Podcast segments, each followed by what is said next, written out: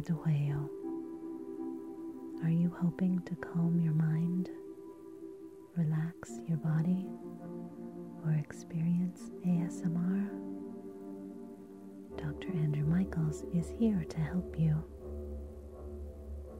Today, Dr. Andrew Michaels opens up about a recent injury, which reminds him of a holiday story you won't believe.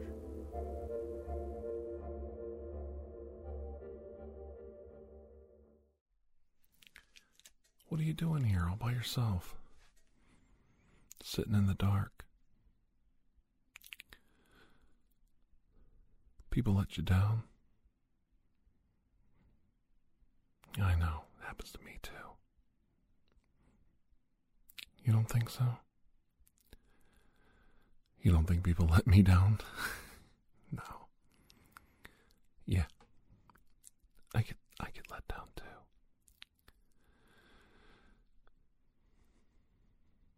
Well, you ask people to do things, you ask people to finish jobs, and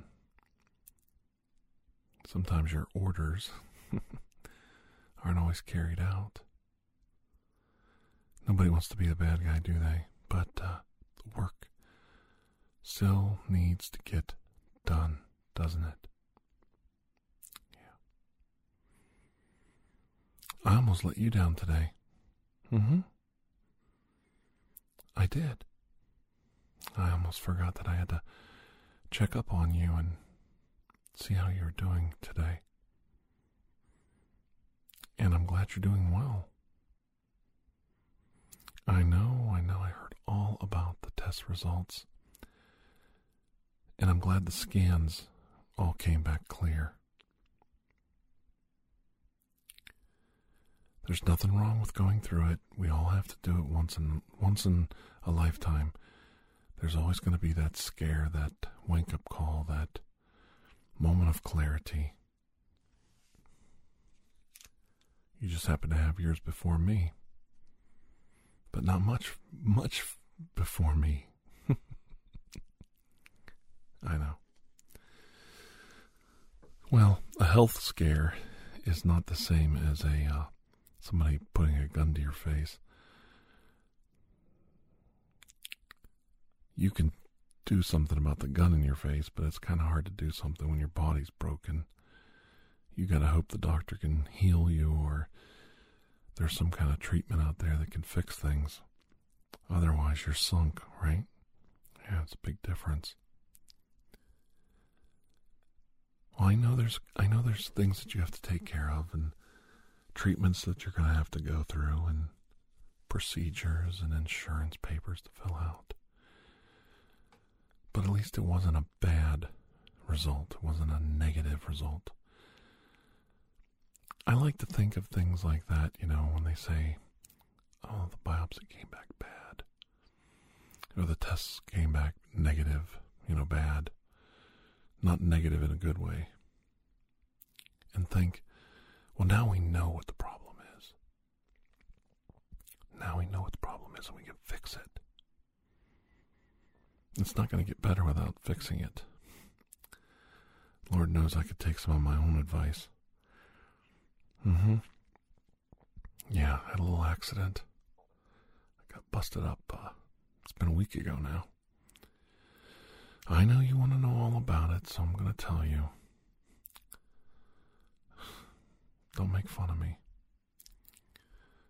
About a week ago, uh,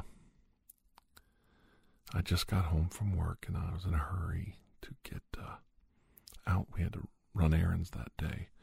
And uh, everybody needed to do their part, including me, and I had to get myself cleaned up, get a quick nap, and then we could run and do our errands later in the day. It was a Sunday. It was kind of cold out. So I took a shower and shaved and went to the bathroom, brushed my teeth, did everything I needed to get done and jumped right in the shower. And right when the shower was over, I was completely clean, scrubbed head to toe. Took a real nice long shower. It was really weird. And uh, I felt great. And I took a step and I stepped on my wife's razor that had fallen in the tub. And it, oh my God, it hurt my foot so bad. It hurt my foot so bad I jumped and slipped with my other foot. My whole body went out from under me, and I came crashing down sideways into the side of the tub. Oh my God. It knocked the wind out of me. She thought I was bleeding or broke something, and I'm like, no, just get in here. I couldn't reach a towel, and I was wet, so I couldn't get a grip on anything to get myself up. And there was so much uh, shock in my body that even though I was in incredible pain, trying to catch my breath, trying to orient my body so I could stand up, I I didn't know where I was hurt and where I wasn't hurt, but I knew I, I was okay. I knew I could get up. I'd been hurt before, and even though that was still sinking in what happened to me,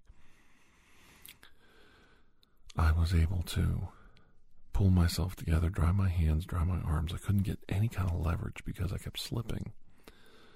So I had to dry myself off a little bit, dry the edges of the tub and everything off. And then I was able to get enough leverage to get myself up enough to get my legs out of the pool, not the pool, the tub. And uh, I got myself up. And then uh, she basically had to take me uh, and do a full body inspection. And I didn't cut my foot. That's the funny part. I stepped right on this razor. I mean, fully all my weight down on this razor. And it hurt so bad. Not one mark on my bottom of my foot.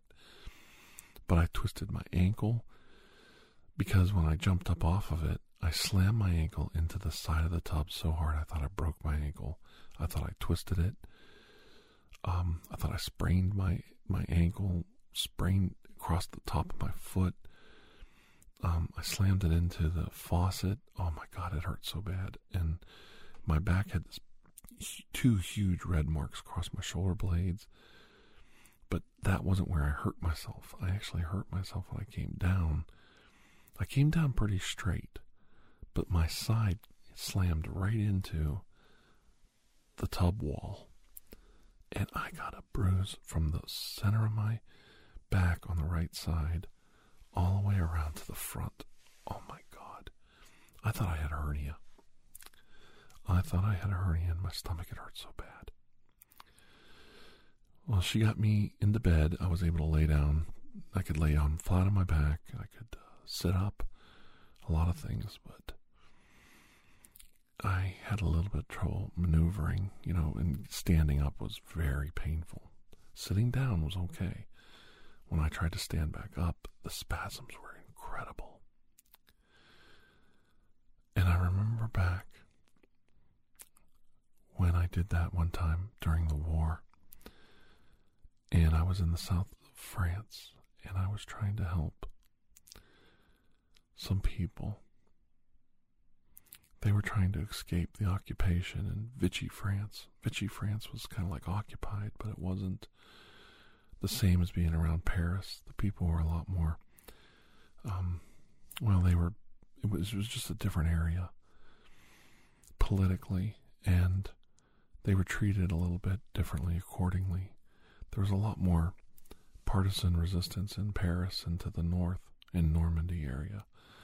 But down in southern France and Vichy, France, it wasn't that bad. You had Italian troops there and German troops, and as long as they kept the peace, everything was okay. Of course, there I am in the middle of it. Not much peace is going to happen when OSS agents are running loose on the countryside, starting trouble. And it was very important to me not to cause any kind of problems that would get a civilian, innocent family or person killed because they were associating with us. So you kept conversations with innkeepers quite short, and you didn't lay down any roots. You, you kept moving so that you didn't appear to be associating with anybody directly. That way, if we got found out, they would trace us and it would look like we were just traveling through. We weren't making contacts, which was very important to me. I don't believe in collateral damage. I don't think it's acceptable. There's no acceptable amount of collateral damage. And I was going to meet up with some people that said they had discovered a Nazi superweapon. And I thought, okay, what are they talking about? And they led me to this farm. And on this farm, believe it or not, was a hidden la- laboratory. And inside, they were trying to figure out how Frankenstein's monster was assembled and reanimated. I kid you not. Now, this was around Christmas of 1944. And I finally realized they have captured Frankenstein's monster. They're doing blood work on him. They're taking pictures. They're trying to take x rays. They're trying to figure out what kind of arcane alchemy this doctor used to reanimate this corpse. And it was a patchwork corpse, no less. A giant of a man. Endowed with superhuman strength. Well, we interfered. We interfered with great prejudice. And in the process of that interference, a gunfight broke out. I'm kind of jumping around a little bit because I want to get to the gist of the story. And the gist of the story is through our actions, oh, we caused some collateral damage. What we did was we accidentally freed the creature in the gunfight. Once freed from his chains, he he became awoken, and he escaped. I'll never forget that feeling of watching Frankenstein's monster escaping over the hills of southern France. I knew what I had done, this was all on me. I managed to follow his trail all the way to Nice, France. I had friends there.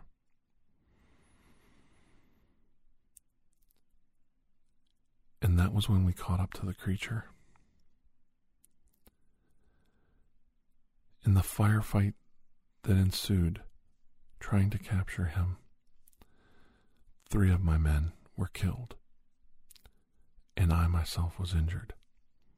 Not quite dissimilar from my silly bathroom fall. Frankenstein's monster was using a log as a battering ram, trying to keep us back while we were using fire and torches and other methods to scare him, frighten him into a corner. Once we trapped him into a corner, he threw the log in one act of desperation like a angry, petulant child, and this log hit me square across the abdomen. I must have sailed fifteen, twenty feet, skidding and bouncing off the ground. Every piece of my body hurt. My neck, my shoulders, my back, Oh. My stomach, everything. The pain was unbelievable. I couldn't even talk, I couldn't think. My men subdued the creature, captured him, restrained him. They kept asking for orders, asking for where we were supposed to meet our rendezvous point to extricate us from the area. And I couldn't talk. I couldn't even talk. I don't know if I had internal bleeding or not, but I felt like everything was broken inside me.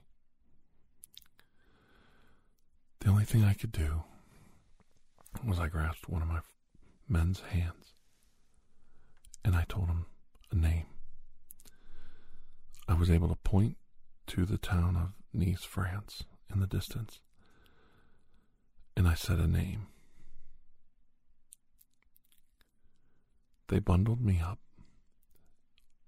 and they carried me on a stretcher into Nice, lying in an alley, damp, wet, cold. They brought that man whose name I said to me. He was a wine seller.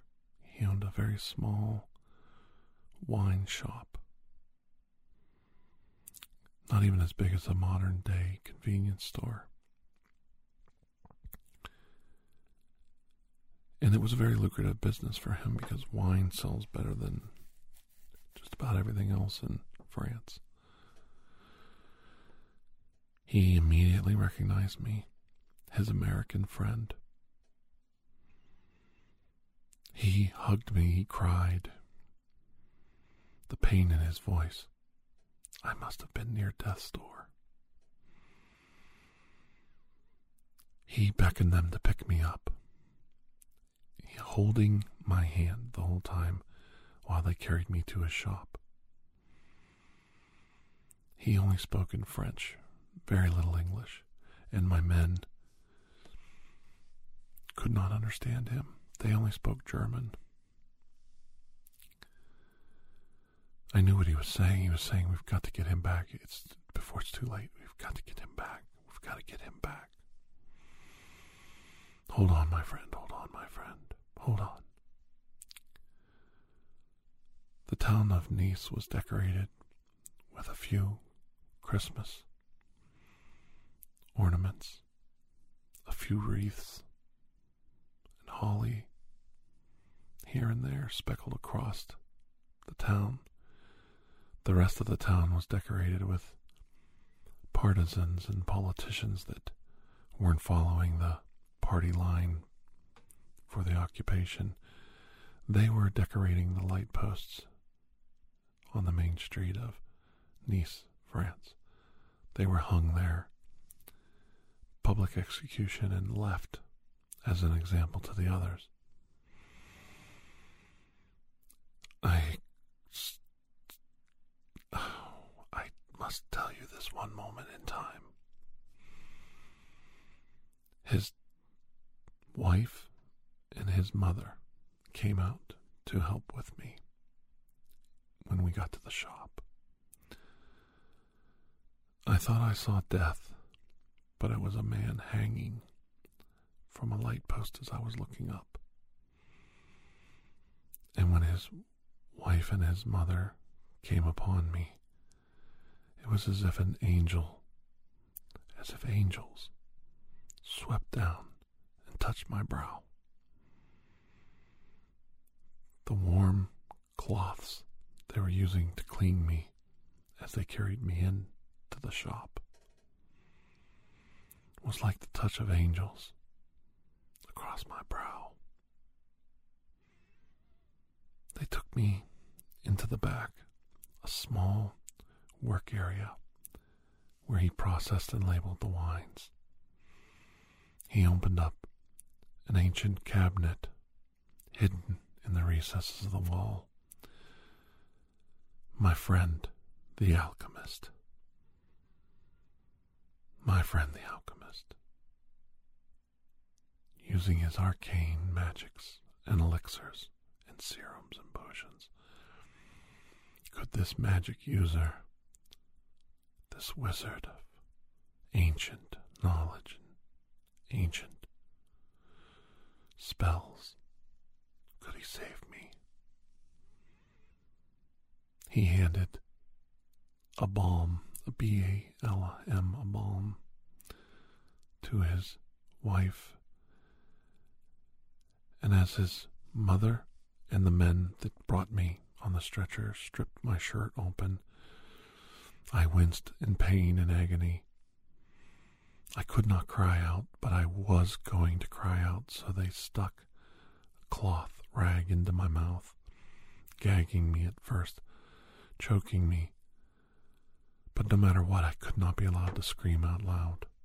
It would alert the authorities that something was going on. They rubbed the salve upon my entire chest and abdomen. Then they signaled with their hands what had to happen next, and that was they had to pick me up and rotate me over.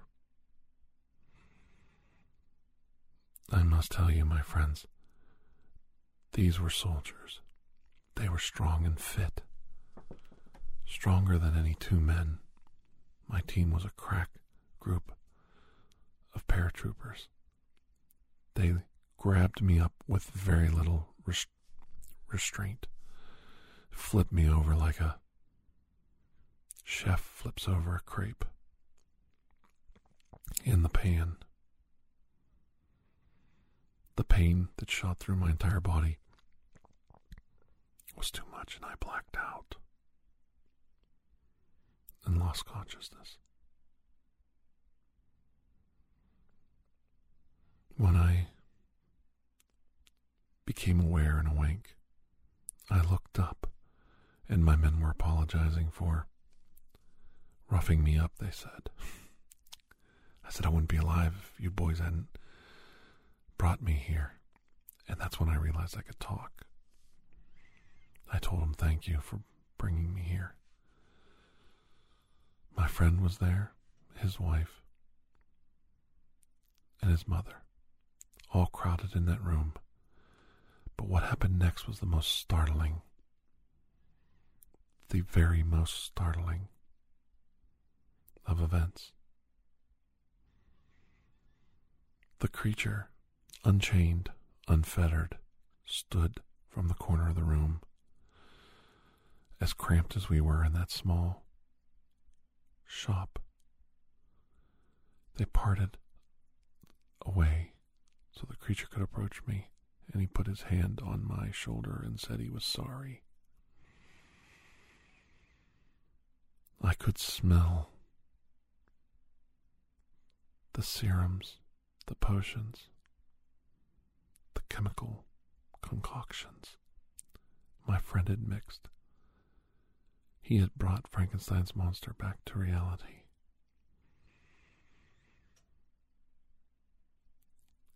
I skipped so much of the story how we chased him down, how we tried to save his victims, how we witnessed atrocity after atrocity, by this maddened creature because I wanted to bring you to the better part of the story. The part of the story where one Christmas, a long, long time ago, my friend, a wizard, saved my life, gave me hope, and he saved a condemned creature's life. Frankenstein's monster was a condemned creature he wasn't even considered human. He didn't even have rights. He wasn't protected by even the rule of law or the rule of man. He was candy for the scientists to study and dissect, to break apart while still alive, witnessing what they were doing to him. They drove him mad. As my friend healed my body with his arcane magics, he healed the monster with those same magics. He didn't look upon the creature with hatred and animosity for attacking his friend. He looked at the creature as a pitiful, sad, helpless creature beaten, broken, tortured. The creature was as much or more of a victim as I was from the attack.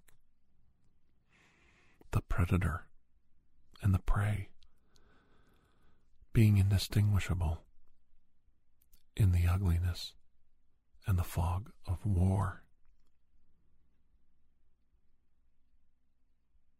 I do remember in my fevered dreams, before I had clarity and consciousness, my wanting revenge on the creature for what it had done to me, wanting to break it in half for breaking my body. I looked up and I, I think I was ashamed of myself, wishing that kind of violence upon a creature that was probably as innocent as a baby, not even knowing why it was treated differently in this world. But knowing that the compassion that those around him had shown, it was able to start to pull back its own sanity and intelligence and interact in a more positive way. I, I think about that quite often. That one Christmas a long time ago in southern France. Nice is a beautiful city. I remember as we parted to take a train down to the Mediterranean where we were to get picked up. I wanted to escape Nice as quickly as possible. I asked my friend if he wanted an intervention to deal with the people who had done this, the hangings, the torture, and the torments of the people of that fine town. They asked me just to part ways and maybe someday they'd see us again. I made it a project of mine near the end of the war with a group of men to return to Nice, France, to get pictures, documents, records that they kept, to follow all the men that tortured that city, that town, that area, and hold them accountable for their war crimes. War is an ugly thing.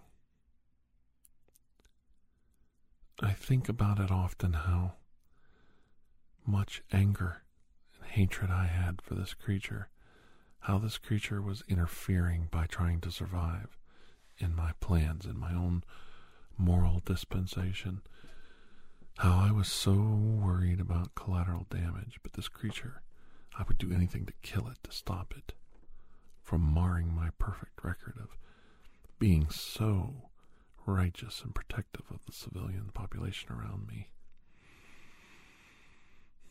I forgot I was in a war. And I forgot who was my enemy.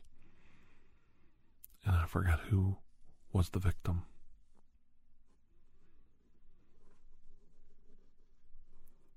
I lost some very good men. It could have been avoided if we had taken a different track in capture, recapturing the creature. There's a lot to be learned in life. And we can make mistakes even when we think we're doing something right or righteous. We let our politics, our morals, our religions cloud our minds, and we get one track thoughts. And those one track minded thoughts can lead us to do a lot of damage, hurt a lot of people. I know I didn't directly do it, but I felt like the people who died when the creature rampaged were as much my fault as the creature itself. And I felt tied to that creature. And I think about him often when he was given the chance to heal, he asked me for forgiveness. It took me a while to look up and realize I needed to do the same. I needed to forgive him, and I needed to forgive my enemies that carried out those tortures. I won't forget what they did. I won't ignore what they did. But I need to forgive them. Most people are just trying to get by and carrying out orders. It's very rare somebody is truly evil. Given the opportunity, people will do a good deed over an evil deed. There's more benefit to it in the long run.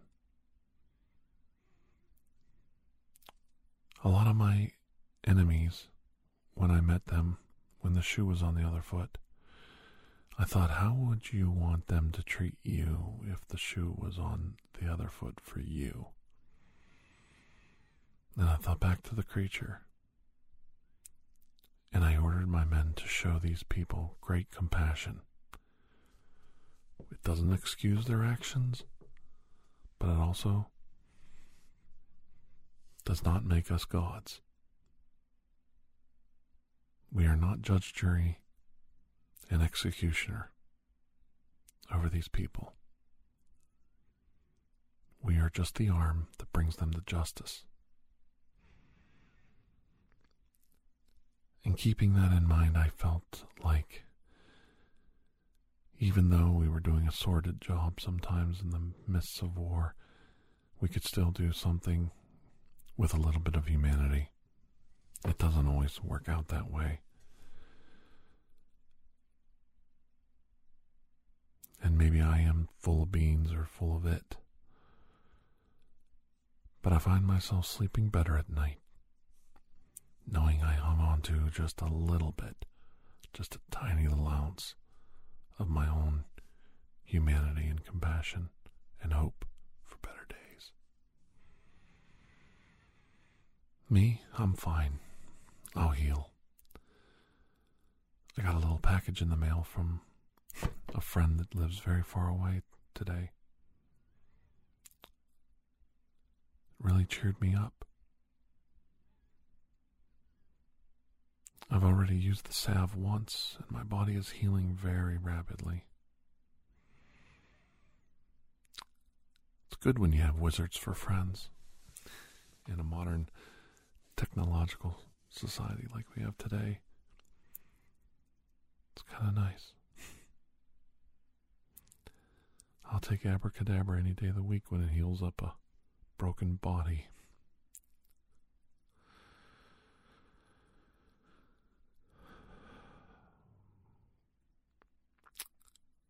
Thank you for joining me today. I hope you enjoyed this. And I can't wait to sit down and talk to you again. And just think next week is Christmas. I've got to tell you about the time I brought those aliens to my house for Christmas Day. It was the most memorable holiday. An alien silent night. But that's a story for next week, so stay tuned. And we'll see you soon, okay? Bye bye.